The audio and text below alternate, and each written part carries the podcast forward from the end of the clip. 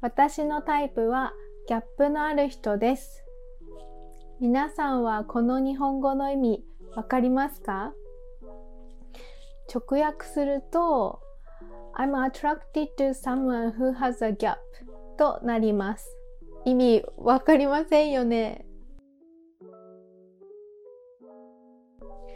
この日本語の意味は I'm attracted to people whose looks don't match their personality という意味になります。皆さんこんにちは。いかがお過ごしでしょうか？私たちは日常会話の中でよくギャップという言葉を使います。はい、そうです。皆さんが知っているそのギャップ。はい、英語から来た言葉なんですけども、日本語でギャップという時にはもともとの英語の意味とは少し違った使い方をしています。日本語を勉強している皆さんにとってはあのとても誤解を生みやすい表現だなと思うので今日はそのギャップという言葉について話していきたいと思います。はい。まずこの日本語におけるギャップの語源なんですけどもそうです。ロンドンの地下鉄なんかでよく Please mind the gap between the train and platform といった感じであのアナウンスが流れますよね。そうです。そのギャップです。はい。もともとのあの英語の意味をケンブリッジ・ディクショナリーで調べるとえっ、と、an empty space or opening in the middle of something between two things とか a difference between two things というふうに記載があります。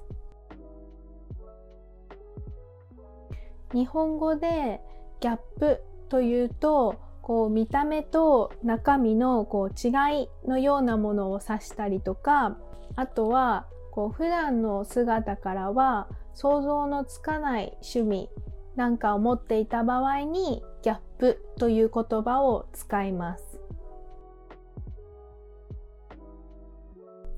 ギャップという言葉なんですけども日本語では隙間とか差とか段差というふうに訳されることが多いです。例えば A gap between the teeth という場合には歯の隙間というふうに言います。先ほど例に挙がった Please mind the gap between the train and platform というような場合には段差という言葉を使うことが多いです。電車とホームの段差に気をつけてくださいとか電車とホームの間の隙間に気をつけてくださいというような表現をします。英語で age gap という言葉があると思うんですが、そういう場合には差という言葉を使います。年齢差があるというような表現をします。ただ、英語で言う generation gap は日本語でもそのままジェネレーションギャップと言います。とても紛らわしいですね。で日本語でギャップという言葉を使う場合なんですけども、まあ、基本的にはさっき言ったようにこう見た目と中身のこう違いについてあのいい意味で使うことが多いんですね。たまにこうあの悪いギャップというように悪いという言葉をあえてつけてネガティブな意味で使うこともあります。はい。ではちょっと例文を見ていきたいと思います。例文1。彼は見た目と中身のギャップがあって面白い。彼は見た目と中身のギャップがあって面白い。これは He's interesting because his looks don't match his personality という意味になります。続いて例文2。彼女はいつも静かなのにカラオケが好きだなんてギャップがあるね。彼女はいつも静かなのにカラオケが好きだなんてギャップがあるね。She's quiet always, but she likes karaoke. She's very different from the image I have.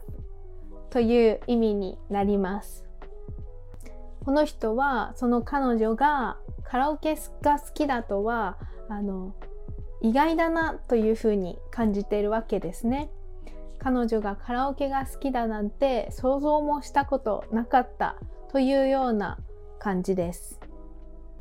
まあ、声のトーンやどういうふうに言うかによってあの意味合いは少し違ってくると思うんですけどもこうその言ってる人がこうなんか興奮気味で「え？彼女カラオケ好きなの？ギャップがあるね」というふうに言っていたら多分まあその人はその彼女のギャップをこう魅力的なものとして受け取ったということだと思います。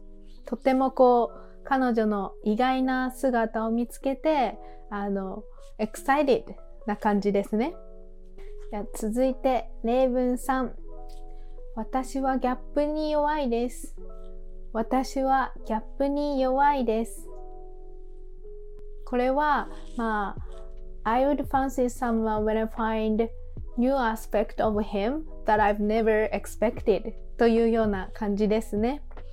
その人のギャップを見ると好きになってしまうというような感じです。例えばこういつもはちょっと頼りない彼でもこう酔っ払いに絡まれているのをこう助けてくれたとかこういつもあのいつもとは違う新しい一面を見ると好きになってしまうというような感じですね。はい。ここまでちょっと例文を使ってあの日本語でのギャップの意味について説明してきたんですけどもあの皆さんはこうなんとなく日本語でギャップという言葉がどういうふうに使われているか知ることができたでしょうか？これは日本語を勉強する皆さんだけじゃなくてこう英語を勉強する私たちにとってもとっても紛らわしい言葉なんですね。英語にギャップという言葉があるのでいつも日本語で使っているギャップの意味と同じようにこう最初の例文で言ったように I'm attracted to someone who has a gap というふうに言うとこう英語を話す方からするとえどういう意味？というふうになるわけです。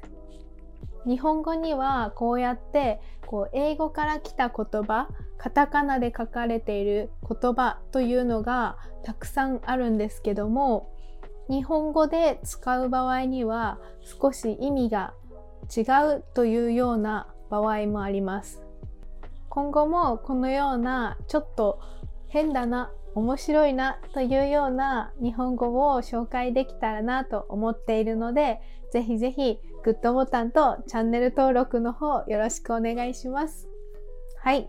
皆さんもぜひあのギャップという言葉日本語で使ってみてください。Thank you for watching. Have a good day. Bye bye.